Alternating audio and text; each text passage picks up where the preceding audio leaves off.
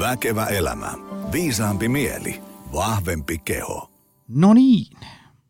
Se aloitus oli omistettu sille tyypille, joka ähm, Instagramissa, en muista enää nimimerkkiä, mutta sanoi, että kuuntelee raivokkaasti jaksoja läpi, jotta saisi kaikki kuunnella. Ja sanoi, että äm, yksi suuri jännityksen aiheita on se, että alkaako jakso sanoilla no niin. Ja, ja tämä oli omistettu, tämä aloitus oli omistettu juuri sinulle.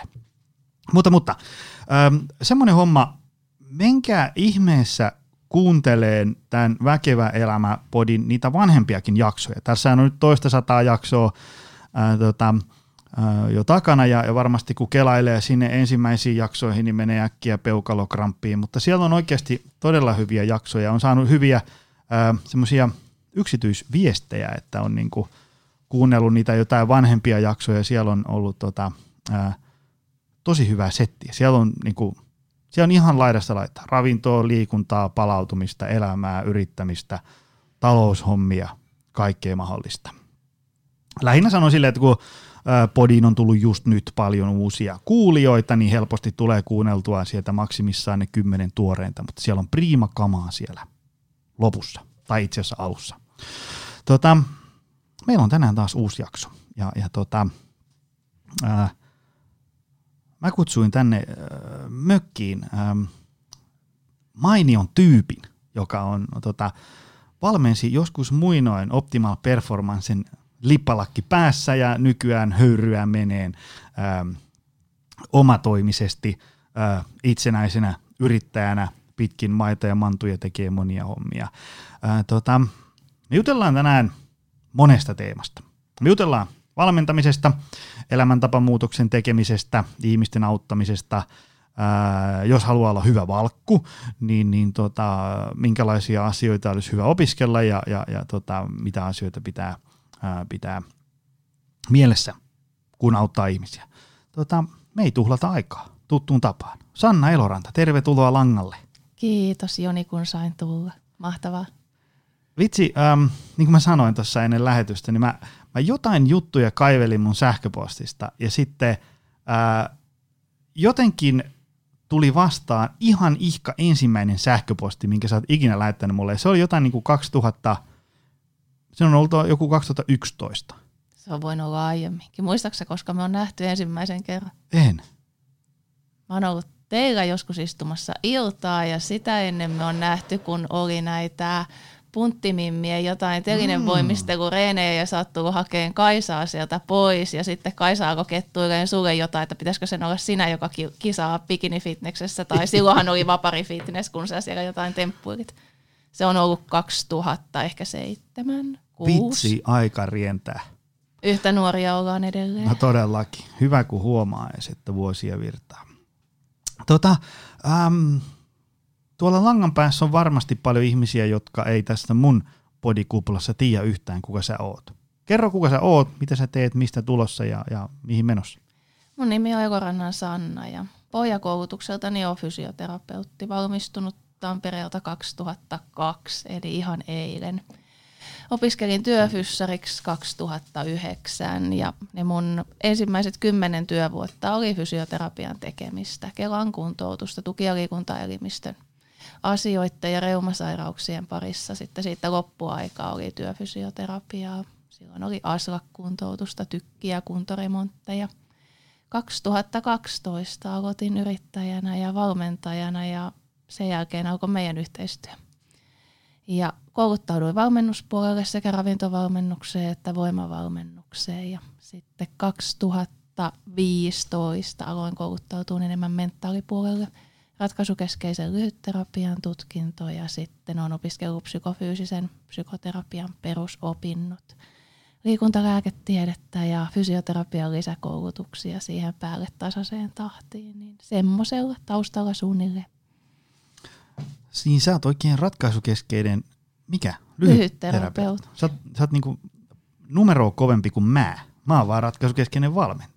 Kyllä, sä kävit vissiin aika lailla sen saman pohjan, mutta sä kävit vaan niin kuin ikään kuin eri, eri suuntautumisen. Joo. Joo. Tota, mä tein aina mun haastateltaville sellaisia ää, kerho kysymyksiä, eli mä kysyn kymmenen kappaletta sellaisia tunnin mittaisia kysymyksiä. Eli, no siinähän eli, tota, tämä päivä meneekin.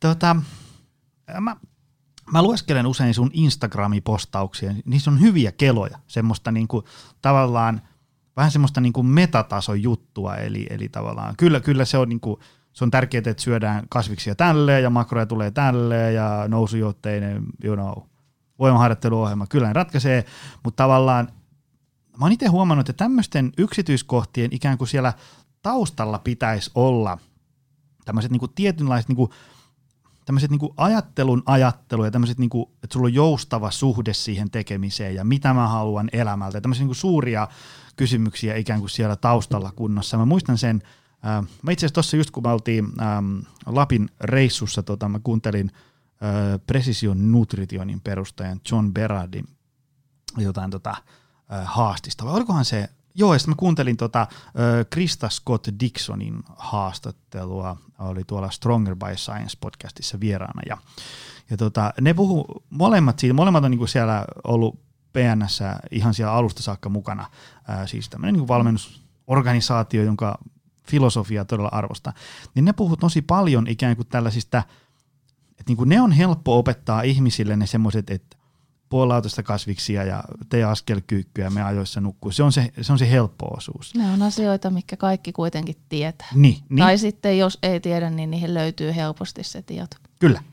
Mutta se, mikä on hankalaa, mutta mikä sitten tavallaan on – avain monelle siihen, että sä oot niin ympäri vuoden hyvässä kunnossa, vaikka tästä seuraavat 30 vuotta, niin on se semmoinen niin kuin, tavallaan se semmoinen niin kuin metatason asioiden sisäistäminen. Eli tavallaan se on, että niin kuin, sä oot sitkeä, sä ymmärrät koskaan, niin kuin, se on vähän niin kuin tilannetajua ja, ja, ja sä, sä ymmärrät niin kuin tavallaan, kun sun pää tuottaa jotain, että ei musta ole tähän, niin sen sijaan, että sä otat sen tosissaan, niin sä ehkä pystyt vähän niin kuin reflektoimaan, että hei nyt nyt mun pää tuottaa vaan tämmöisiä tyhmiä ajatuksia. Ehkä mä nyt vaan niin kuin sivuutan nämä ja, ja teen nämä asioita näin. Mistä päästään siihen mun kysymykseen. Eli mikä on sun tämmöinen ikään kuin, niin kuin punainen lanka sun valmennusfilosofiassa? Tästä me voitaisiin jutella montako niin, tuntia. Nämä on, nämä on näitä kevyitä kysymyksiä niin. tähän alkuun, että tiivistäpä tämä kolmeen lauseeseen, niin sen jälkeen maailma on valmis. Mitä se niin kuin, tavallaan, kun sulle tulee joku tyyppi valmennukseen, sullahan on valmennuksessa niin kuin aika eri tason tyyppejä, niin kuin kilpaurheilija, tämmöisiä tosi tavoitteellisia, ja sitten on tämmöisiä niin vasta-alkajia. Kyllä. Onko niissä niin kuin joku yhdistävä tekijä kuitenkin? Muutoksen tekemisessä ja äh, ikään kuin eteenpäin menemisessähän on aina niitä samoja on todettu, että miten olisi hyvä syödä ja että olisi hyvä kävellä se 8000 10 000 askelta ja olisi hyvä nukkua ainakin seitsemän tuntia yössä. Ja ei nämä ole mitään ydinfysiikkaa, mihin olisi mahdotonta saada tietoa käsiinsä, vaikka ei sitä nyt tiedäkään. Mutta se, millä sä saat ne sun näköisellä tavalla osaksi sun arkeen, niin siinä kohtaa se alkaakin olemaan sitten ehkä enemmän sitä ydinfysiikkaa. Ja eihän ne tavat ole kaikille samanlaisia. Ja niin kuin se, mikä sopii mulle, niin se ei välttämättä sit sovi sulle. Ja sitten taas tuossa salin puolella oli 15 ihmistä, niin he kaikki jollain lailla ajattelee niistä kuitenkin eri lailla, että mikä sitten käy kellekin. Ja – eihän se ole tänä päivänä samanlainen se sun arjen koktaili, kun se on ollut vaikka kaksi vuotta sitten, tai se tulee olemaan seuraavan viiden vuoden päästä.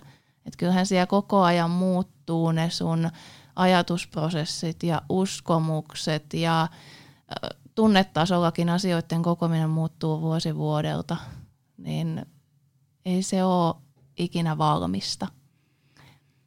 Mulla oli joku ajatuskin vielä tuohon, mutta kun se nyt karkas päästä. Mitähän mä mietin? Se varmaan tulee kohta. Hei, sä et muuten ainoa tässä meidän studiossa joku semmoinen karma, että ihmisten äh, punainen lanka välillä häviää. Mm. Mutta kyllä se sieltä Nyt tulee. se tuli mieleen. No, Eli kerropa. sitä niin kuin historian ymmärtämistä. Eli mm. jos lähtee miettimään, että minkälainen se sun tausta on ihan alkaen niin kuin lapsuudesta ja koulua ja harrastuksista ja siitä, minkälaisessa perheessä ja ystäväpiirissä sä oot kasvanut, niin kaikkihan ne vaikuttaa siihen, miten sä asiat näet ja koet ja tunnet. Minkälaisissa opiskelupaikoissa, työpaikoissa sä oot ollut, niin ne muokkaa sitä sun ajatusprosessia, uskomuksia, millaisia hyviä ja huonoja kokemuksia sulla on niin sitten ihan samalla lailla, kun sä lähdet miettimään jotakin muutoksen tekemistä, niin se muutoksen tekeminen menee suhteessa siihen sun elettyyn elämään ja siihen historiaan, mitä siellä on. Sellainen asia, minkä mä saatan sanottaa asiakkaalle – mun mielestä loogisella tavalla, niin se voikin herättää siinä asiakkaassa jotakin sellaisia ajatusprosesseja, mitä mulle ei tulisi mieleenkään, ja ne liittyykin siihen sen asiakkaan historiaan, kun mä oon koittanut kertoa hänelle asiaa sen mun oman osaamisen ja teoriatiedon ja mun historiani kautta, niin kyllähän sitten myöskin siinä valmennuksessa se kohtaaminen ja kuulluksi tuleminen ja ymmärretyksi tuleminen on kaikista oleellisia juttuja. Osittain sitä pystyy oppimaan, mutta sitten osittain se on myöskin ehkä sisäsyntystä taitoa ja kyllähän siihen sitten vaikuttaa myöskin ne kemiat, miten ihmisten kanssa menee. Että niin kuin toisten kanssa on helpompaa ja luontevampaa ja sitten taas toisten kanssa se on vähän semmoista, mikä vaatii hakemista enemmän. Vastasinkohan mä yhtään siihen, mitä sä kysyit? Mä en, mä en edes muista enää, mitä mä kysyin, mutta sun vastaus oli hyvä. Punaisesta mä langasta me puhuttiin. Koska ja mä nyökkäilin tässä mikä se historian vaikutus on siihen, että niin kuin minkä näköisin askelin ja palasin kannattaa lähteä sitä muutosta tekemään niin, että kun muuttaa jotakin yhtä hyvää asiaa, niin valitti sellaisen asian, jonka muuttamisesta sit seuraa hyvää johonkin seuraaviin asioihin, ettei ajattele niin, että – kaikkea pitäisi räjäyttää kerralla. No toki on niitäkin ihmisiä, joille se oikeasti sopii ja se on pysyvää, mutta ehkä he on kuitenkin se vähemmistö. Et tökättäisiin ensin jotain sellaista leikopalikkaa, että sen jälkeen tökättäisiin sitten jotain seuraavaa sen mm. voimalla. Tuosta muuten päästäänkin äh, yhteen bonuskysymykseen. Sori, nyt tulee menun ulkopuolelta, mutta ähm, mitkä on sun ajatukset just siihen, että kun ähm, usein kun tavallaan vaikka meidän verkkovalmennuksissa valmennetaan ihmisiä tietyllä tavalla just tämmöisellä niin kuin mahdollisimman kokonaisvaltaisella, että ymmärretään joskus vähän hankalaa ja meillä on se historia ja tulevaisuus ja arki ja koko setti. Tavallaan se, se tekeminen ja, ja, ja niin kuin tavallaan helppous ja vaikeus, se on niin kuin monen asian summa. Ja, ja sitten kun näitä asioita viestii tavallaan jossain niin kuin, ää, silleen tavallaan, niin kuin, että, että niin kuin valtava määrä ihmisiä lukee sen tekstin, on se sitten joku LinkedIn, Instagram, Facebook, joku kolumni, tällainen, niin aina joku sinne ilmaantuu ikään kuin kertoon, että no onko tästä pakko tehdä tämmöistä rakettitiedettä? Eikö voi vaan ottaa tämän ruokavalion, treeniohjelman, ruveta tekemään ja lopettaa tuollainen niin märehtiminen?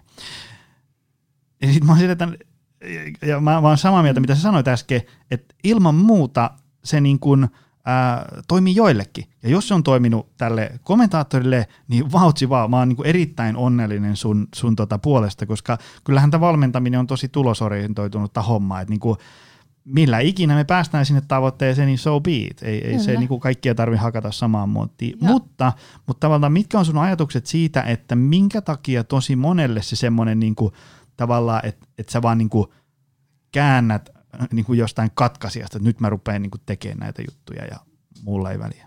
Kyllähän mulla on myöskin niitä asiakkaita, joilla on arjessa tosi paljon kaikkea. Heillä voi olla vastuullinen työ ja sitten siellä voi olla perhettä muuta. He ehkä matkustaa paljon. He, se heidän intohimo on ennen kaikkea viedä esimerkiksi sitä työuraa eteenpäin. Eikä he halua edes hirveästi itse ajatella siihen ravintoon tai reeniin liittyviä asioita – niin kyllä mä ymmärrän, minkä takia sitten taas he toivoo, että anna sä mulle tuosta toi reeniohjelma, sano nyt vaan mitä mä teen ja näytän miten mä noin liikkeet teen ja anna mulle suunnilleen speksit, niin mä koitan toteuttaa tätä niin hyvin kuin mä pystyn. Että sitten taas jos mä mietin itteeni, että mähän toimin ihan vastaavalla lailla vaikka jonkun – mun kirjanpitoni tai tietokoneasioiden kanssa. Ne on asiat, mitkä mun pitää tehdä ja mä teen niistä just ne, mitä kirjanpitäjä käskee tehdä tai niin, että se mun tietokone nyt toimii ja siellä on kaikki ihan ok, mutta ei mua nyt syvällisesti kiinnosta, että mikä juttu siellä nyt sitten oli se, että se ei toimi, vaan mulle riittää, että se toimii. Niin kyllähän mä ymmärrän myös, että sitten on ihmisillä ne tietyt muut fokukset ja sitten taas tämä ravinto- ja reenijuttu on ikään kuin se asia, mikä pitää heille pohjalla olla kunnossa, jotta he voi tehdä sitä omaa unelmaansa. Mm. Ja aika moni kuitenkin haluaa sitten loppujen lopuksi äh, ikään kuin pystyä hoitamaan niitä niin kuin myös omatoimisesti. Kyllä. Ja, ja sitten jos se on aina tullut ne tekemiset vaan niin kuin pelkästään niin kuin lapulla, että syön näin, liikun näin, ja sä et ole niinku yhtään uhrannut siihen ikään kuin tämmöistä omaa ajattelua. Se niin on sitten, tosi vaikea pitää kestävänä. Niin, Niin, Yleensä niin. ne on sitten projekteja, jotka alkaa ja loppuu, ja sitten kun se projekti loppuu, niin vähän aikaa menee kivasti, mutta sitten kuluu tietty aika X, ja sitten ollaan yleensä aloittamassa taas mm. uusta projektia, ja sanotaan, että silloin ja silloin se meni tämän ja tämän takia tosi hyvin, ja sitten tuli nämä pari muuttujaa, ja nyt mä oon taas tässä. Mm. Et kyllähän jos sen saisi niin kuin jollain lailla opettavaiseksi samalla sen projektin tekemisen, että ei nyt ihan pelkästään annettaisi sitä kalaa lautaselle, vaan opetettaisiin edes suunnilleen onkimaan, niin Mm-hmm. olisihan se jees. Mutta mä ymmärrän täysin, miksi osa ajattelee, että anna nyt vaan se kala tänne, niin tehdään nyt tämä homma tästä valmiiksi. Joo, joo, ja ku, kuitenkin niin kuin, ihmisillä on tosiaan elämässä niin paljon muutakin hoidettavaa mm. kuin makroravinteet ja treeniohjelma. Sen, sen ymmärtää kyllä, kun mä joskus aikaisemmin, kun mä olin nuori ja tyhmä, niin mä mietin, että minkä takia ihmiset ikään kuin ostaa tällaisia jotain niin kuin, äh, pikaversioita elämäntaparemontista tai jotain, niin kuin, millä saa X kiloa pois äh, niin kuin viikossa. Niin, mutta nykyään mä oon niin kuin, tavallaan kun, kun on niin myöhemmin ollut itsekin monessa kohtaa niin kuin tosi puhki, ja, ja sitten tavallaan niin voimavarat vähän niihkeet, on kiirettä, asioita myöhässä, kalenteri aivan tukossa, niin mä it- itse asiassa ymmärrän tosi hyvin niitä ihmisiä, koska siinä kohtaa ajatus siitä, että nyt pitäisi niin kuin istua alas ja miettiä arvomaailmaa ja, ja tehdä elämäntaparemonttia, Ei kieltäytyä siihen noista. ole oikea aika eikä Ei. Ei. paikka, kun sun pää Mm. mm. on täynnä sitä, että tuossa on ton työprojektin deadline, niin mun pitäisi tehdä toi tarjous, mulla on noi opinnot tehtävänä.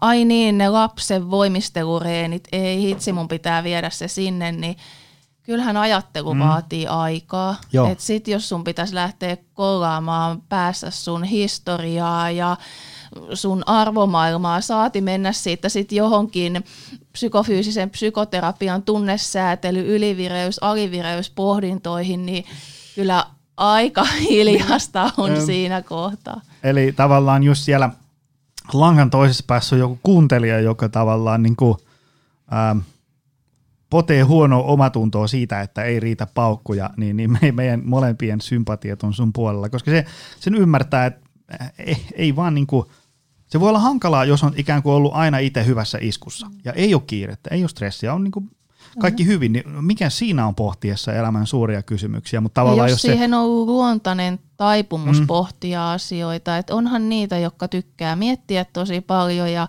sitten on myöskin paljon ihmisiä, joille se ajattelu ei ole sillä mm. tasolla luontevaa, vaan heille sitten on vaikka luontevampaa tehdä tunnesäätelyä musiikin kautta tai, tai ihan jonkun muun tekemisen kautta, mitä mm. se ikinä onkaan. Ja se, tota, mulla tuli nyt mieleen siitä aikaisemmin mainitusta äh, Krista Scott Dixonin podcast-vierailussa siellä Stronger by Science. Menkää ihmiset laittaa se soimaan. Se oli hyvä setti. Niin se, kun ne kysyi siinä, se meni jotenkin niin, että ne kysyi, että, että minkä takia ähm, tavallaan kun precision nutritionin tapahan on se, että se prokkis kestää tyyliin vuoden ja mennään niin kuin tosi tosi pieniä paloja kerrallaan. Että, tota, että minkä takia se ei kiinnosta ihmisiä, kun se olisi kuitenkin monelle se ikään kuin tosi hyvä keino päästä hyvään kuntoon. Rauhassa mennä pala kerrallaan, opetella uusia elämäntapoja. Ja se Krista sanoi sitä, että, että, että kyllähän se niin kuin ymmärtää, nyt tulee tosi ulkomuistista, vaan sori jos siteeraa väärin, mutta sanoi, että kyllähän sen ymmärtää, että tavallaan kun sä hyökkäät niinku niihin elämäntapoihin niinku täydellä höyryllä kiinni, että sä otat niinku ruokavaliot tosta ja sä teet smoothiet ja, ja, ja pre-workoutit ja post-workoutit ja valmistelet ateriat ja treenaat kovaa ja kerrytät askeleita ja meditoit ja tavallaan niin kun sä hyökkäät niiden elämäntapojen kimppuun niin kuin tavallaan 110 prosentin höyryllä, niin totta kai siitä tulee semmoinen olo, että, että Juman kautta nyt me tehdään juttuja, nyt tapahtuu. Tavallaan se, se, se se semmoinen niin tekemisen fiilis. Niin, On hidas. niin. Ja sitten sit tavallaan se on monelle aivan liian iso ikään kuin, niin kuin muutos kerralla. Kyllä. Ja niin kuin mä oon monessa jaksossa sanonut, niin kyllä aikuinen ihminen kaksi-kolme viikkoa istuu vaikka seipään nokassa, kun niin päättää, varsinkin kun sä oot vielä niin kuin siinä tavallaan alkuhypessä, että, että nyt voi, että nyt tapahtuu. Ja sitten kun on sellainen tekemään tottunut ihminen, joka, että se niinku sellainen suorittaminen on hänelle vahvuus, minkä avulla hän pääsee työuralla eteenpäin. Hän on ehkä menestynyt opinnoissa sen avulla ja hän on oppinut sen, että no niin kolme viikkoa mä istun vaikka siellä seipään nokassa ja mä teen tämän ja tästä tulee tosi hyvä. Sitten kun lähtee sillä samalla mentaliteetillä tekee elämäntapamuutosta ja tekeekin vaikka kolme kuukautta hyvin jämptisti niin, että tekee ruokavalio-ohjeiden mukaan, kerää askeleet, tekee reenin, saattaa huomata, että joo, vähän jotakin tapahtuukin, mutta kun sä mietit, että sä teet jotain työprokkista kolme viikkoa, sä ehkä saat sen valmiiksi, jos se on niinku sen pituinen, mutta sit sä et välttämättä saakaan mitään käsin kosketeltavan, tuntuvan näkyvää sillä, että sä oot kolme kuukautta ikään kuin elänyt ja reenannut täysin ihanteellisesti ja optimaalisesti, koska ei ne toivotut muutokset näy välttämättä ihan hirveästi kolmessa kuukaudessa, mm. kun ei ne välttämättä näy vuodessakaan. Ja monet pitkään liikkuneet, jotka toivoisivat sieltä sit sitä painohallintaa, kiinteytymistä, jotakin muuta, niin he saattaa tuskailla kahden, kolmen vuoden kohdallakin vielä, että mä tykkään kauheasti tästä reenaamisesta ja on mulla voimatasotkin noussut ja toikin on mennyt eteenpäin, mutta sitten kun musta tuntuu, että mä teen tätä näin paljon ja sitten kumminkin niin kuin vaikka nämä mun olkapäät ei olekaan tästä kasvanut ja m- mitä mä teen väärin ja onko tämä nyt näin hidasta? Ja onhan se hidasta. Mm. Sitten siellä ollaan sen tietyn kärsivällisyyden kanssa tekemisissä ja jos se motivaatio olisi sit pelkästään sitä johonkin ulkoiseen tähtäävää, niin eihän mm. se oikein kestäisi. Tässä on tullut jo muutama et, tavalla ajatus siitä, että minkä takia elämäntaparemontit ei onnistu. Jatketaan siitä vähän lisää. Et, mitkä on, mitkä on niinku sun mielestä vielä niinku lisää semmoisia ajatuksia, että tuolla langan päässä tyypit vois ikään kuin niinku kello soida päässä, että hei, toi kuulostaa ihan multa että mä teen aina ton ikään kuin virheen, jos nyt käytetään tämmöistä. Tavallaan no, niin kuin... kaikki mulle heti nyt juttuhan on hyvin tunnettu mm. ja kyllähän siitä nyt on taas varmaan syksyllä kaikki iltapäivälehdetkin täynnä, että no niin näin, näin epäonnistuu. Mä oon joskus miettinyt, että pitäisikö tehdä niin kuin sellainen, tai on itse asiassa johonkin luentoihin tehnytkin semmoista listaa jo, että näin epäonnistut varmasti tyyppistä, niin siellä on just se kaikki mulle heti nyt asenne yhtenä. Ja sitten semmoinen tietynlainen itsensä ruoskiminen sen sijaan, että osaisi miettiä sitä kokonaisuutta aidosti. Että ymmärtäisi, että tässä on nyt tämä työpalikka, sitten tässä on nämä lapset, sitten tässä on nämä mun opinnot ja sitten tässä on nämä ylityöt ja mun pitääkin sovittaa tämä mun muutosprosessi suhteessa tähän mun muuhun elämään, jotta se olisi kestävää, enkä ehkä aina pitkäksi aikaa kannata yrittää se, sitä muuta elämää niin kuin pistää siihen treeniin tai, tai, tai siitä voi seurata kaikenlaista. Onhan sekin mahdollista, mm. mutta siitä voi seurata jotain, mitä ei ehkä toivo. Joo, joo, ja sitten niinku kaiken näköisiä, ähm, kaiken näköisillä metodeilla ja, ja tavallaan niinku semmoisella, että on katsonut vierestä, että tosta ei nyt tule kyllä yhtään mitään. Ja sitten siitä on tullutkin tosi hyvä. Kyllä, ja siihen omaan historiaanhan ne valitut toimintatavat pohjautuu. Eli kun ei voi tietää, että minkälainen sen uuden asiakkaan tai ihmisen historia on, jonka sä tapaat, mm. niin kyllähän siellä on tosi tärkeää osata esittää oikeita kysymyksiä. Mä ajattelen sen pikemminkin niin, että kun en mä voi tietää sen ihmisen taustaa, enkä mä tunne häntä vielä, en mä oikein tiedä, miten hän toimii, niin mun tehtävä on pikemminkin osata kysyä – siitä historiasta ja hänen toimintatavoistaan ja auttaa häntä itteensä hahmottaa se tie, että miten hänen kannattaa tätä tehdä. Koska jos mä annan ohjeita, että teen noin, noin, noin ja noin, ja mä en lopulta sit oikeasti tiedä, että minkälaisesta pohjasta hän on tullut, mitä hänen arkensa ihan oikeasti pitää sisällään, niin ei ne mun ohjeet nyt kauhean hyviä voi olla. Tai voihan ne jollain arvalla mennä oikein, mutta no en tiedä, onko se todennäköisempää kuin lottovoitto niin kyllähän se ihminen on itse se pomo, ja sitten mun tehtävä on se, että mä osaan kysyä oikeat asiat, ja me tehdään ihmisen kanssa yhdessä sitä ajatusta, että mikä on suhteessa hänen nykyiseen arkeensa, historiaansa ja tavoitteisiinsa se sopiva tapa edetä.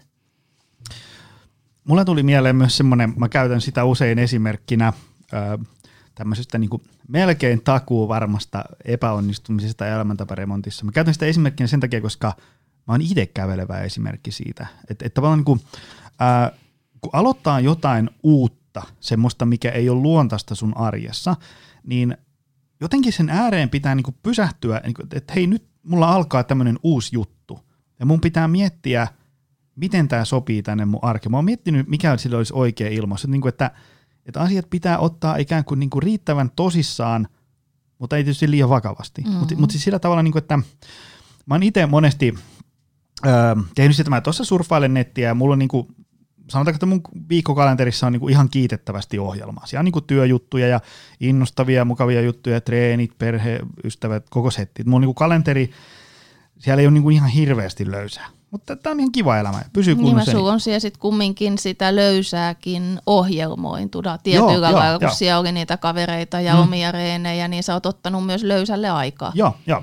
Sitten mä näen tuossa, tiedätkö, niin kuin netissä joku tällaisen niin kuin tavalla, että näin kasvatat yrityksesi, nö, nö, nö, kahdeksan viikon tämmöinen niin kuin verkkokoulutus. Wow, Mä ostan se 150, sitten mä avaan, että ui vitsi, vähän hieno, täällä on näitä luentoja, sitten tuossa on toi PDF, ladataan ja tehdään tämä lähtökartoitus ja tavoitteet ja jada, jada, jada. Eli tavallaan se, mitä moni tekee, ikään kuin ne ostaa verkkovalmennuksen ja aloittaa elämäntaparemontti, ja sitten mä teen sitä niin kuin tänään, tiistaina vähän sen, ja, ja sitten sit mä teen sitä vähän torstaina, ja sitten mulla tulee se työreissu sinne Ouluun, ja sitten mulla tulee lapsi kipeäksi, auto hajoaa, treenit täytyisi vetää, töistä joku soittaa, että täällä on hässäkkä, jada jada jaa. Sitten mä havahdun niin kuin neljän viikon päästä, että ah, hitto viekö, oli se yritysjuttu. Sitten mä menen sinne, että ei, täällä on ihan sairaasti tätä hommaa, nyt mä oon ihan jäljessä tästä ja ei tässä tule mitään. Ja sitten tavallaan niin kuin, se elämäntaparemontti, nyt jos tullaan takaisin tähän elämäntaparemontti öö, kontekstiin, niin se tavallaan se elämäntaparemontti tosi helposti hautautuu sinne sen sun kaiken muun arjen alle, jos et sä ikään kuin ota sitä silloin niin kuin tosissaan. Että hei, niin kuin, että hei nyt, nyt mun elämässä alkaa tämmöinen uusi tavallaan niin kuin ura, mille mun pitää ottaa aikaa. Kyllä. Ja sitten sen tekemisen pitää olla sinne sopivan tasosta ja sopivasti aikaa vievää. Että kyllähän vaikka – No, mulla oli itsellä tuossa noin yksi vuosi, missä oli uuden firman perustamista. Sitten siinä oli 55 opintopisteen verran kaksi ja opintoja. Toinen oli liikuntalääketiede ja toinen oli psykofyysinen psykoterapia. Ja sitten siinä oli vielä työviikot. Niin okei, mä en olisi välttämättä halunnut sitä vuotta, mutta sitten mun olisi pitänyt luopua mun opiskelupaikastani, mitä mä en halunnut tehdä, koska mä pelkäsin, että mä en saa sitä enää uudestaan, kun mä sen sain. Ja sitten mä sitä vähän aikaa mietin, että mitä mä tälle teen, tämmöinen vuosi. Mä ajattelin, että no okei, kyllä mä vuodesta selviän.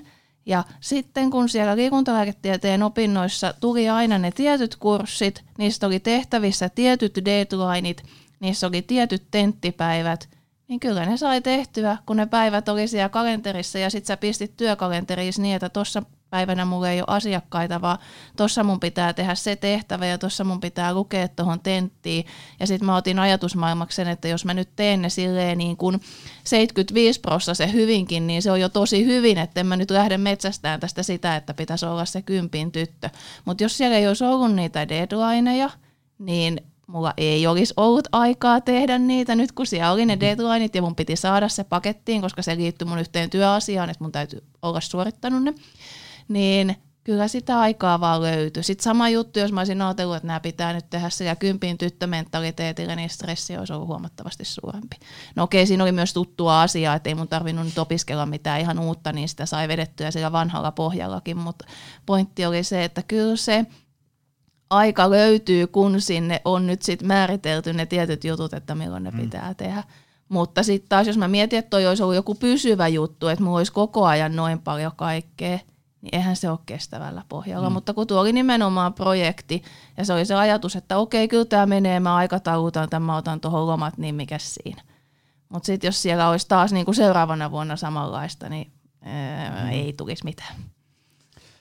Mennään sitten tähän, niin kuin, jos me ollaan nyt puhuttu siitä näistä sudenkuopista, niin sitten niihin tavallaan tällaisiin niin kuin onnistumisen elementteihin. Eli jos, jos sä otat nyt jotain tyyppejä, joilla on ikään kuin elämäntaparemontti.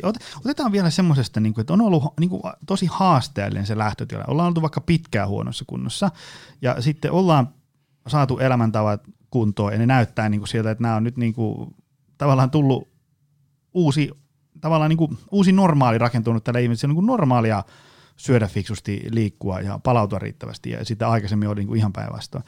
Ja mitkä on sun mielestä semmoisia niin tunnusmerkki, että se niinku tavallaan tunnistaa, että no niin, nyt me ollaan menossa oikeaan suuntaan.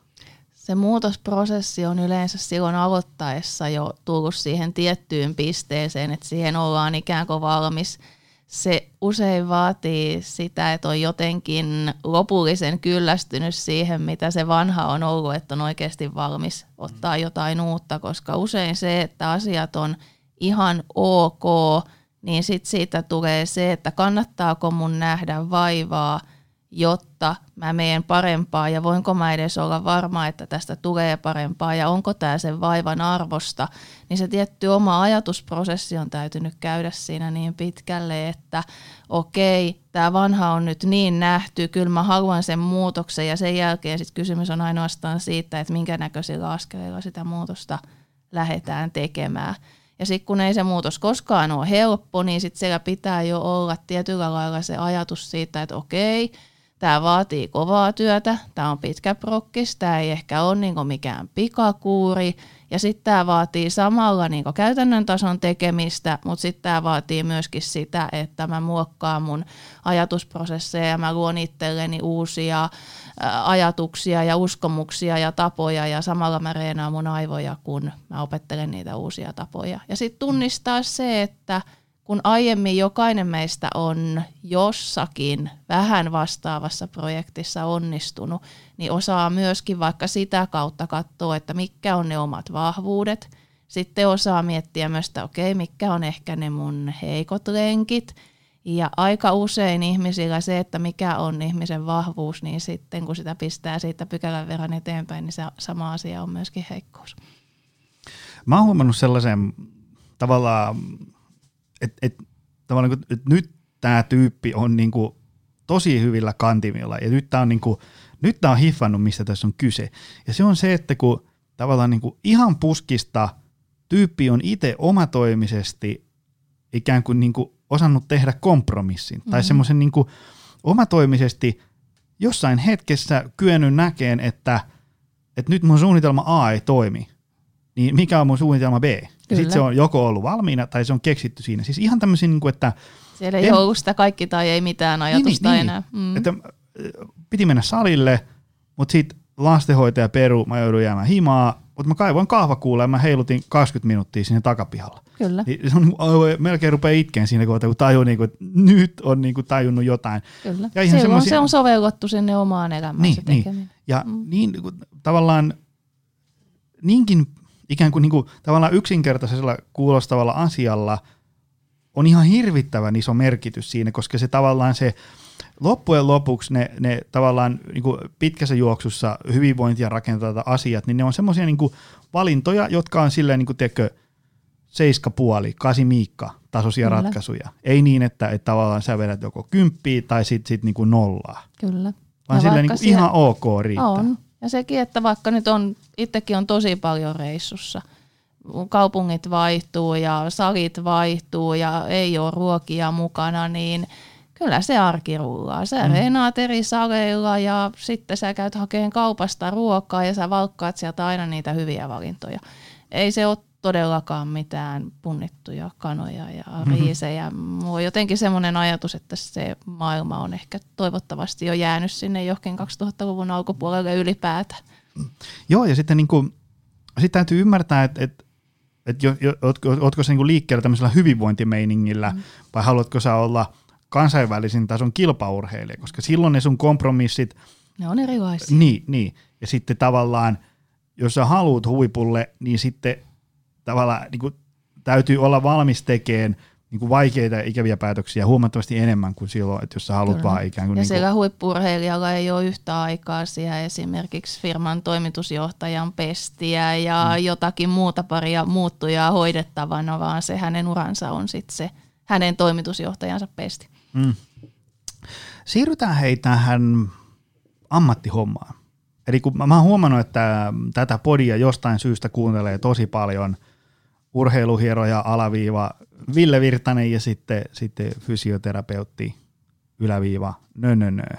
Ja, ja tota, jos nyt ajatellaan, sä oot tehnyt, niin kuin sä sanoit tuossa alussa, niin sä oot tehnyt näitä valmennushommia ja kouluttautunut tähän niin sanotusti tovi sitten, aloittanut ja tehnyt niitä aika paljon. Kyllä, joo. Niin, niin tota, Sä oot siellä NHL, Nordic Health Academy. Joo, me Mitä sä teet siellä?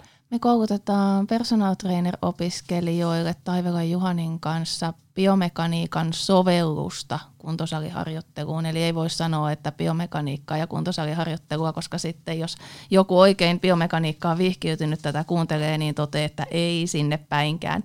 Mutta sovellusta siitä, miten sitä kuntosaliharjoittelussa erilaisilla asiakkailla kannattaa käyttää. Eli suomennettuna sitä, että mitä on ihan esimerkiksi voimaharjoittelu ja sitten minkälaista on liikkeen treenaaminen, mitä on lihaksen treenaaminen, minkä, miten ne tekniikat vaihtelee, kun monesti ajatellaan, että esimerkiksi ylätaljan tekemiseen on olemassa yksi ainoa oikea tekniikka, mutta – niitä tekniikoita voi olla tosi monia ja sit sun pitääkin osata valita ne sen ihmisen kehon käytön ja liikkeen hallinnan mukaan, että miten sä sitä kenellekin ohjaat. Niin jos mullakin on päivän aikana kahdeksan asiakasta, niin mä saatan ohjata ylätaljaa kolmella neljälläkin eri tavalla, että okei hei, että teepä sää se noin, niin me saadaan se toimimaan ja sun vaan pitää osata, kenelle pitää aina opetetaan meidän opiskelijoille – näkemään liikettä ja sitten sitä, että niin kuin millä tyylillä, mihin tavoitteisiin kenellekin sitä liikettä sitten lähdettäisiin ohjaamaan. Että se ei ole aina niin, että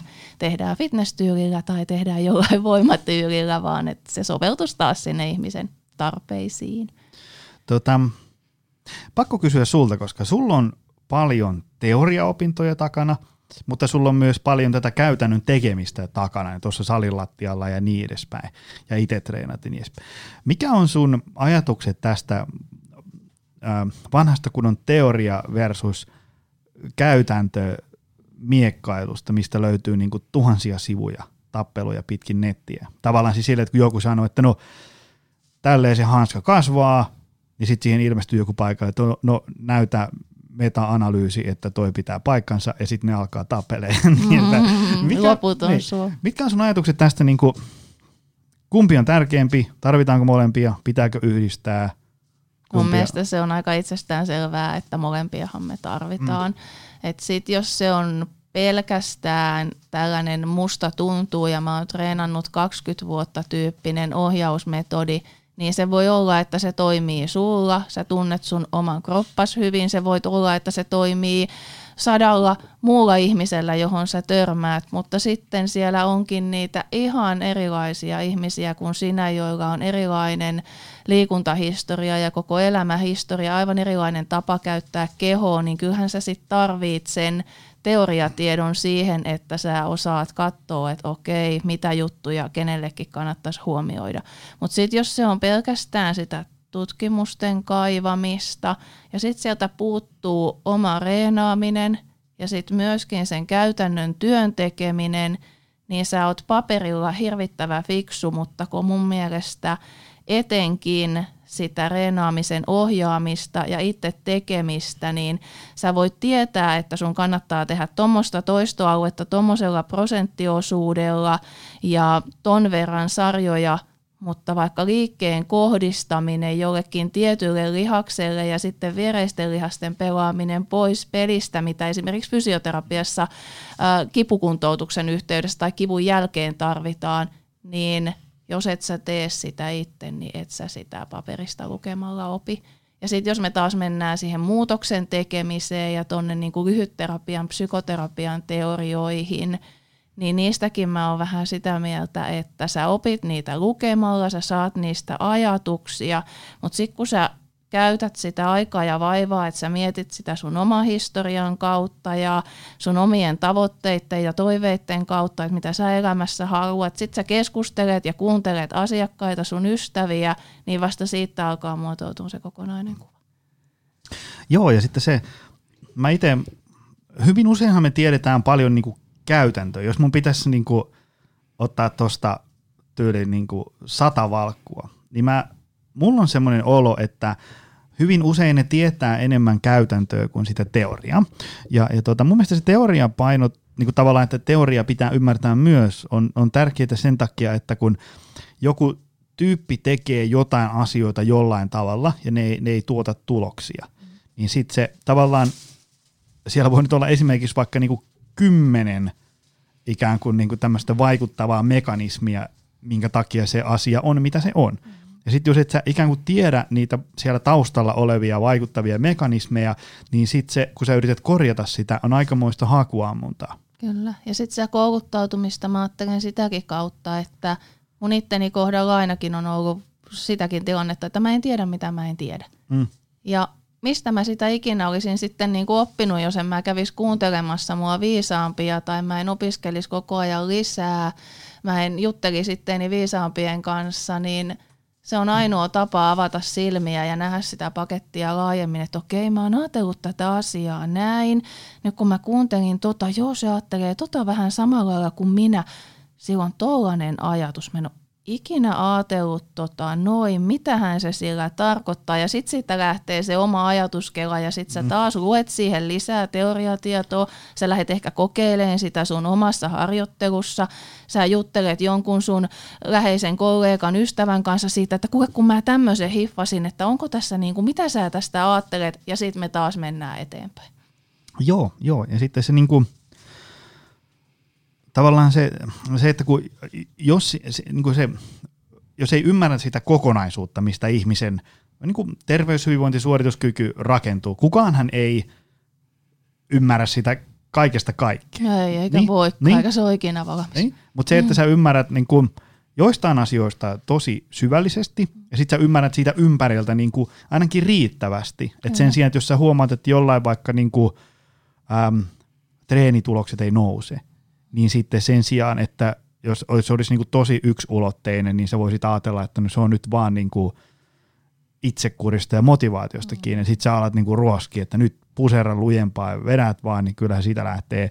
Kyllä. Kun, jos on vähän holistisempi tyyppi, niin voi ymmärtää, että okei, öö, onko tämä tyyppi palautunut, ja sitten sä rupeat kysyä, että mitäs muuten toi sun uni, mitäs tämä sun muu arjen kuormitus, paljonko sä syöt, ja sitten, sitten sieltä – Ää, mä oon huomannut, että kun riittävästi vaan kaivelee, niin jossain kohtaa sieltä tulee esiin helposti joku sellainen niin kuin selkeä pullonkaula. Että okei, se syöt hyvin, arki ei ole ihan hir- hirveän kiireistä. Ai, sulla on uniongelmia neljä viikkoa, että sä nukut neljä tuntia yössä.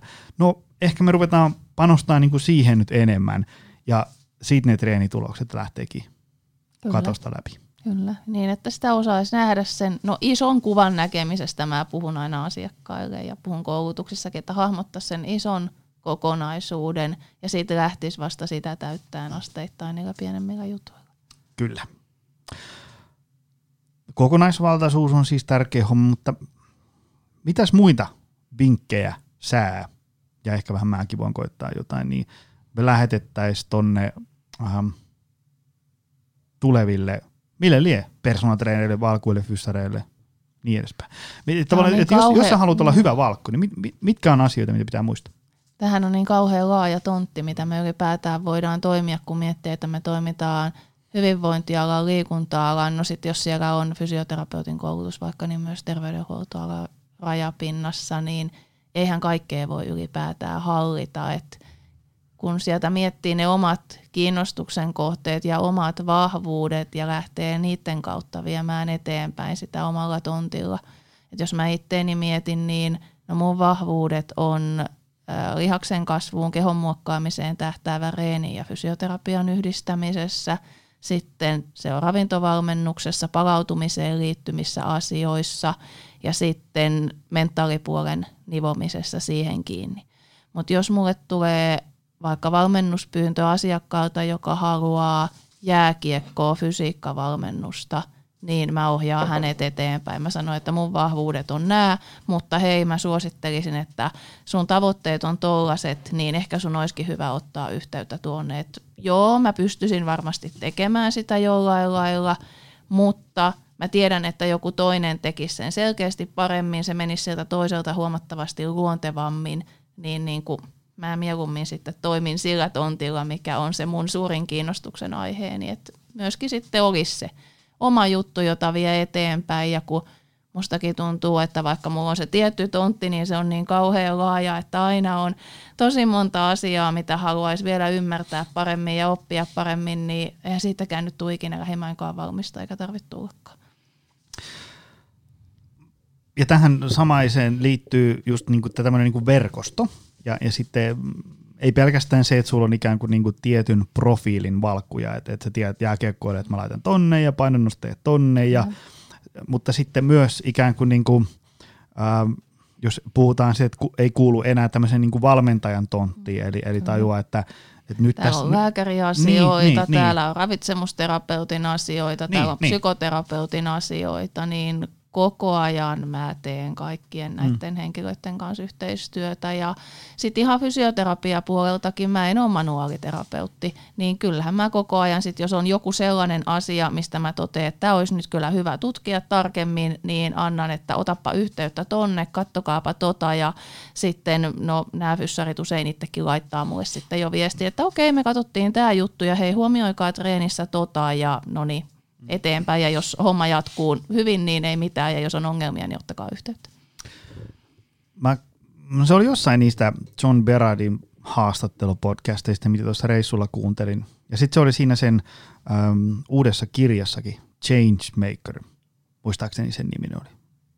Se kannattaa, se on, se on hyvä kirja, se on mun mielestä kolme ja puolisataa sivua käsittämättömän hyvää asiaa siitä, että miten tässä hyvinvointialalla voi rakentaa ikään kuin tämmöisen niin kuin – menestyksekkään uran, niin siinä se mun mielestä puhuu siitä, että, että moni ihminen mielellään ottaa, ähm, jos ne tulee tälleen niin kuin, tämmöiselle kuntosalille, että hei mä haluan kuntoon, mä oon 45 ja tajunnut, että mä en ole kuolematon ja täytyisi vähän tehdä jotain, se perussetti, niin, niin tota, ihmiset mielellään ottais ikään kuin samalta luukulta kaikki palvelut. Kyllä. Ja totta kai se tarkoittaa niin kuin valmentaessa sitä, että sä sel- vedät selkeät rajat, että jos se alkaa kysyä vinkkejä kilpirauhaslääkkeen annostukseen, niin sitten nostetaan heti kädet pystyyn, että valitettavasti tämä ei kuulu mun ruutuun, mutta tuossa on lääkäri nö, nö, nö, jolle sun kannattaa mennä juttelemaan. Tai, tai sitten ö, selkä kipuilee, sä omalla repertuaarilla koetat tehdä parhaas, ö, mutta ei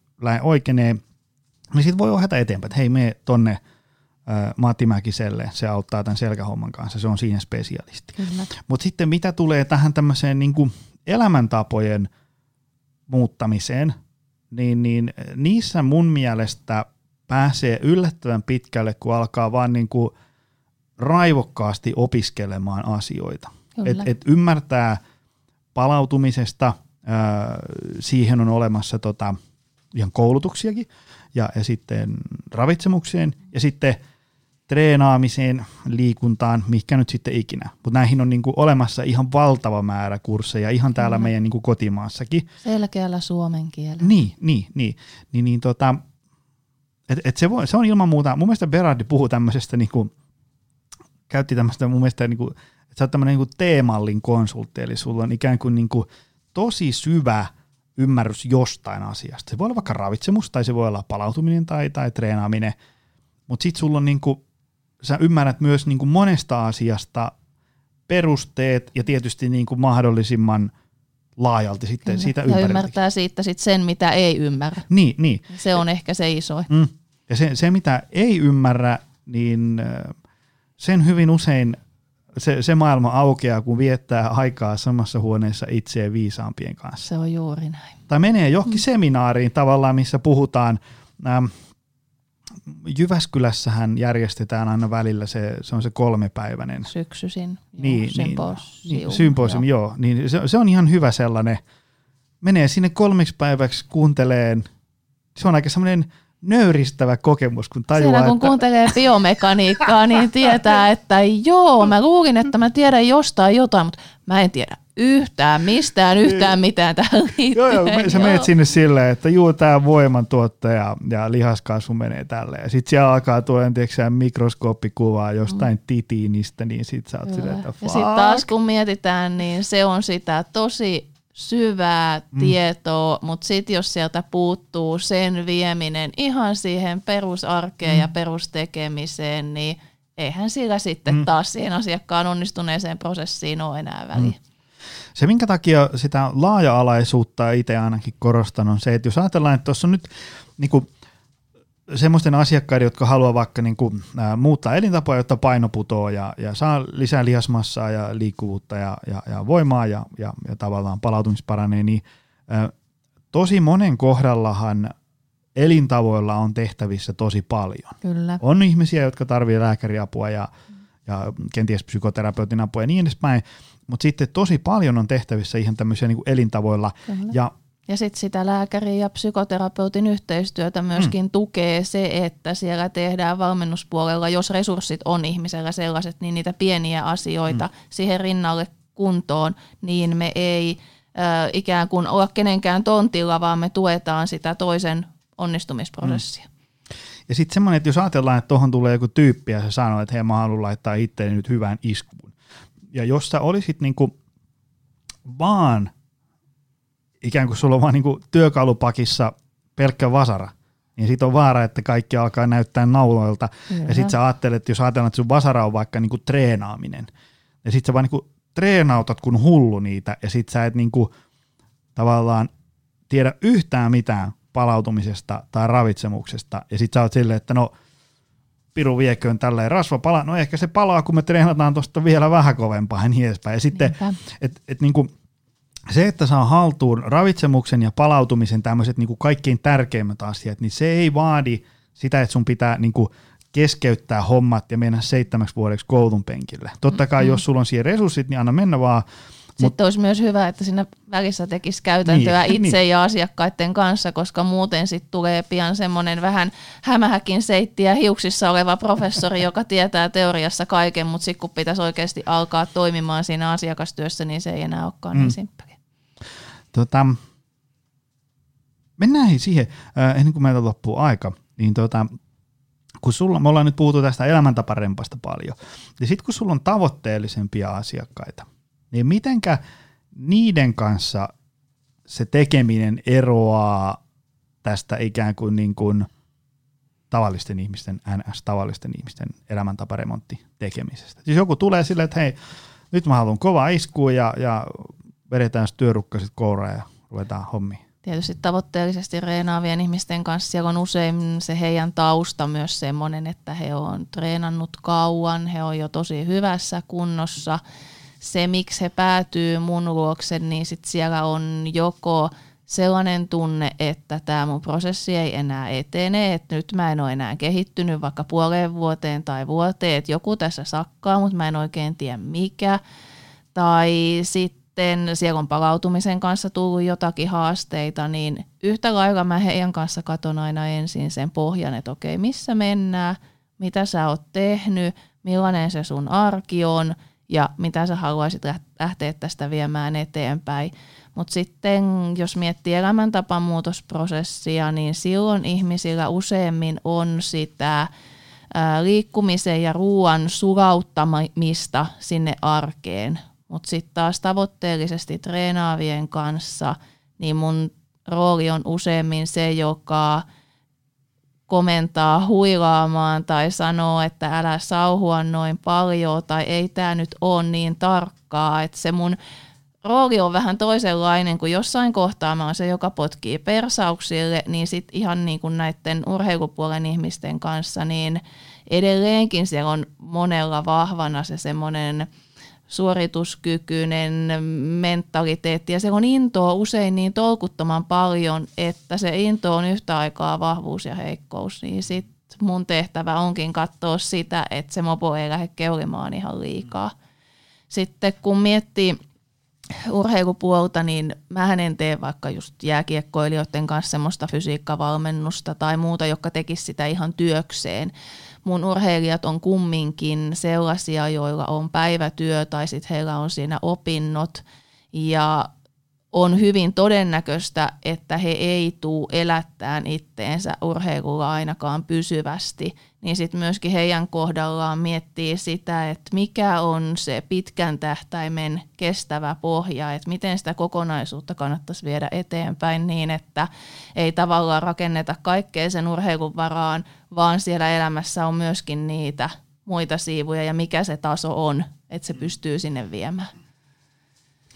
Mä oon huomannut just itse kanssa sen, että mm, kun tuossa on, mä teen treeniohjelmia muutamille sellaisille, jo- jotka on niin kuin kovemmat tavoitteet, niin, niin siinä missä elämäntaparempoissa se on niin kuin pitkällä aikavälillä enemmän sitä, että no niin, mennään, mennään nyt vähän treenailemaan, koitetaan saada nyt jotain liikettä päivään ja, ja katsotaan nyt vähän niitä kasviksia, niin että se on tavallaan enemmän niin kuin koitetaan auttaa ihmisiä pysyyn siinä kultaisella keskitiellä, niin sitten tavallaan tavoitteellisempien tyyppien kanssa niitä koetaan vähän niin kuin vetää sieltä niin taaksepäin, että hei nyt mopo keulii vähän liian lujaa, että otetaan nyt vähän rauhallisemmin ja, ja, ja tota, just se, että niin kuin, älä nyt stressaa tosta asiasta, tällä ei ole mitään merkitystä ja, ja, ja oothan se muistanut ottaa lepopäiviä sinne viikkoon ja niin edespäin. Ja sitten jos reeni tekemistä miettii ihan niin kuin tämmöisen kehonmuokkaukseen tähtäävän treenin kautta, niin ne tavoitteelliset treenaajat, jotka mulle tulee, niin he on usein tottunut tekemään vaikka just sitä ylätaljaa tietyllä tavalla, jolloin he on käyttänyt selkälihaksista niitä tiettyjä vahvoja lihasryhmiä. Ne voi olla heillä ihan älyttömän vahvat ja heillä on tosi vahva se liikemalli siihen tiettyyn suoritustekniikkaan, mutta sitten sillä samalla älyttömän hyväkuntoisella ihmisellä voi ollakin sellaista tietyt lihasryhmät, jotka aktivoituukin huonommin, niin heidän kanssaan tehdään alkuun lottovoittoja pelkästään sillä, että me opetellaan sitä liikkeen kohdistamista uudelleen, me rakennetaan sieltä niitä heikkoja lenkkejä lähemmäksi niiden vahvojen vahvuutta ja lähdetään sitä kautta tasapainottaa sitä fysiikkaa, niin se on sitten ehkä se, mikä on enemmän mun tontti siinä kohtaa ja miten mä veroon sit siitä, mitä he on tottunut tekemään. Ja sitä he usein tulee sitten jonkun puskaradion kautta muuta hakemaan. Mitenkä sitten, jos ajatellaan, että on tavoitteellisempi tyyppi, niin ähm, kun silloinhan ikään kuin koitetaan niin kuin optimoida tekemistä Kyllä. ja ikään kuin mennä eteenpäin ikään kuin NS maksimaalisella Kyllä. Nimenomaan optimoida, ei maksimoida. Niin. Semmoisella mm. tavalla, niin kuin, että, että kehitys olisi mahdollisimman nopeaa. Kyllä. Niin, niin, tai tuottavaa. Miten, niin, niin, miten se valmennusprosessi niin kuin menee? Kyllähän siinä kohtaa pitäisi löytää niitä kehitystä eniten hidastavia tekijöitä, on ne sitten mitä tahansa. Ja usein niillä kovakuntoisilla löytyy just fysiikan puolelta ne tietyt heikot lenkit niiden vahvistamisen kautta. Saadaan sitä fysiikkaa ja harjoittelua vietyä eteenpäin. Sitten siellä voi olla ajatusprosesseissa tiettyjä asioita, joita he siellä joutuu jumppaan, joka auttaakin sit siihen kokonaisuuden hallintaan ja niiden tavoitteiden selkeyttämiseen.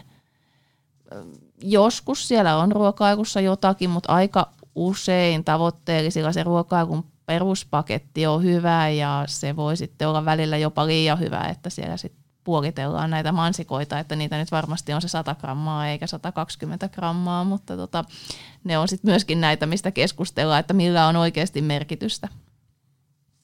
Joo. Bonuskysymys. Mä keksin tämän, koska mä lähetin nämä kysymykset? Eilen. Mä keksin tämän siinä ihan lennosta. Ähm, jos sä saisit lähettää nuorelle Sanna Elorannalle, monenko vanha se oli silloin, kun se aloitti treenit, Mitenköhän se laskisi? Mä oon ollut puolitoista vuotias, kun mä oon ollut ensimmäisissä hiihtokilpailuissa. Mä otin yleisurheilun yhdeksän vanhana. Mä lopetin yleisurheilussa maajoukkueen valmennuksessa 17 sena. Tai nyrkkeilyn mä aloitin 21-vuotiaana koko ajan ton ajan salireeni kulki siinä rinnalla. Se oli oheisreeniä siihen muuhun urheiluun ja sitten se oli vähän niin kuin semmoista ajankulua lainausmerkeissä se opiskeluaika. 2005 mä aloitin tavoitteellisempaa salireeniä voimanostopuolelta ja sitten sit asteittain sinne kehon muokkaukseen ja lihaksen rakentamiseen. Minkä viesti sä lähettäisit, niin kuin, saat valita minkä iän vaan, niin kuin nuorelle. Tämä on paha kysymys. Mä rupesin just nyt miettimään, että lähettäisikö sä mitään? Kun ainakin niin kauan kuin mä oon sut tuntenut, niin sulla on mun mielestä ollut aina semmoinen niin kuin, semmoinen tolkun. Sä et ole niin kimpoillut oikein mihinkään suuntaan liikaa. Tai no en, joo. Siis kyllähän totta kai omassa päässä on pyörinyt kaiken näköisiä ajatuksia liittyen sekä reeniin että työuraan. Että aina kun jotain uutta oppii ja haluaa, niin kyllähän se ajatusprosessi menee niin, että tämä on tosi hyvä idea – tämä on muuten ihan sairaan huono idea. Ei kun tästä tulee hyvä, ei kun ei tästä tule yhtään mitään, en mä pysty tähän. Että niin kun omassa päässänihän mä varmaan mietin niitä aika paljonkin, mutta sitten mä oon ollut aina aika semmoinen, mikä on oikea sana. Onko se sitten pitkäjänteinen hmm. tai sinnikäs, niin että ei mulla ollut kiire. Mä oon kumminkin sitten, vaikka mä oon ollut kärsimätön, niin mä oon ajatellut, että no nämä on nämä asiat, mitä mä voin nyt tehdä ja näillä tehdään, mutta kyllähän mä vaikka on katastrofoinut tai pelännyt tai jännittänyt montaa asiaa nuorempana paljon enemmän kuin nyt ja siellä on samalla lailla ollut sitä pohdintaa, että no mitä hän noin nyt ajattelee ja osaankohan mä nyt tätä. Ja ei tästä nyt varmaan mitään tule. Ja eikä mun nyt kannata edes yrittää. Ja sitten samaan aikaan taas kahden minuutin päästä on todennut, että no onko mulla nyt mitään muita vaihtoehtoja, että nyt vaan opetellaan. Et ehkä sitä semmoista prosessiin luottamista, että kyllä se sieltä ajan kanssa tulee, niin se olisi varmaan se, mitä, mitä ehkä olisin sitten nuorempana – halunnut osata paremmin, että siellä olisi ollut vähemmän sitä semmoista panikointia ja pelkoa, mikä ei ehkä välttämättä ole näyttäytynyt niin paljon ulospäin, mitä mä oon sitä välillä päässäni rullannut. Sitten se, että tekisi niitä asioita, mistä ihan oikeasti tykkää ja uskaltaisi rohkeasti lähteä eteenpäin, koska myöskin sit siihen pelkoon liittyy se, että – voikohan tämä onnistua ja mitäs jos nämä asiat menee huonompaan, mutta no se on se klisee, että jos mikä ei muutu, niin mikä ei ainakaan muutu, mutta kyllähän mä vaikka yrittäjyyden aloittamista mietin tosi paljon. Mä silloin ajattelin, että no pysyykö tällä nyt hengissä ja tuleeko tästä yhtään mitään ja onko mä nyt ihan tyhmä, kun mä lähden kuukausipalkalta pois. Ei tämä mun työ nyt huono ole. Tännehän mä halusin, että tämä oli se mun unelmatyö ja nyt mä oon lähdössä täältä pois. Onko tässä mitään järkeä? Niin, niin, kuin, niin mm. prosessiin luottamista ja – niiden asioiden tekemistä, mikä aidosti kokee itselleen tärkeäksi ja sitten vaan rohkeutta. Tämä oli hyvä setti. Tämä, tämä, oli, tämä oli parempi kuin mä osasin odottaa. Mä tiesin, että sun kanssa painetaan mm. rekki ja ruvetaan juttelemaan, niin tulee priimaa. Tota, mistä sun juttuja voi seurata lisää? Mm, Instagrami on varmaan aktiivisin. Mä teen Millä nimellä sut sieltä Sanna Maarit Eloranta. Mä teen ehkä, no joillain viikoilla teen useamman päivityksen siihen seinälle, mutta välillä voi mennä kaksi viikkoa, että mä en tee yhtään.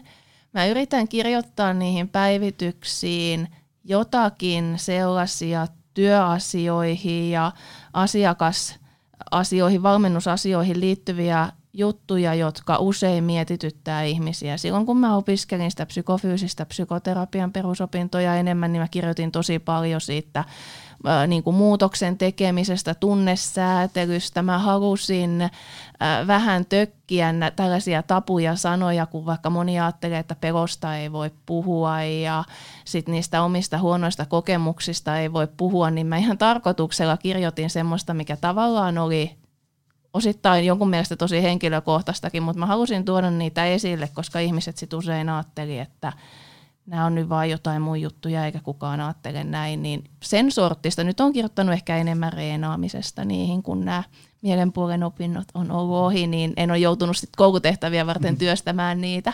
Mutta siellä on päivityksissä aika paljon sitä, mitä nyt sitten on sillä hetkellä ammatillisesti päässä menossa. Insta on aktiivisin. Instastoreihin laitan omia reenejä. Sitten mä jaan tosi ilolla, kun mun asiakkaat laittaa sinne päivityksiä, mitä me on tehty yhdessä siellä on aika paljon näiden mun enemmän reenaavien asiakkaiden jakoja, koska he tietysti on Instassa aktiivisempia. Mä aina välillä toivoisin, että nämä mun ihan terveysliikkujat postaisi Instaa vähän enemmän, että mä saisin jakaa sitä heidän tekemistään myöskin, koska mulle tulee yhteydenottoja usein, että mä oon ihan tavallinen, että ottaisitko sä asia kun ne on aktiivisempia somessa ne, jotka tekee enemmän. Facebookista löytyy, mutta en nyt sielläkään ihan hirveän aktiivinen ole. Mulla on kotisivut, mikä se osoite oli? sannaeloranta.fi. Joo, ne pitäisi päivittää, mutta kyllä ne, ihan, ne on ihan ok ja CV siellä on ihan ok, mutta päivitystä ne on nyt odottanut tovin aikaa, niin sieltä sähköpostilla mut saa kiinni. Löytyy, oiko se siellä nettisivuilla jossakin mun sähköpostiosoite? Oota, mä katson sen tästä. Ota yhteyttä. Mm. Sanna at sannaeloranta.work taitaa Joo, olla. sanna at sannaeloranta.work. Joo. Kyllä. Kiitos hei tästä miljoonasti. Tämä oli hyvä kiitos. setti. Kiitos, tämä oli loistavaa.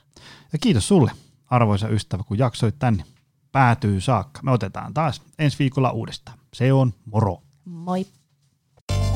Tutustu lisää aiheeseen optimalperformance.fi ja opcenteri.fi.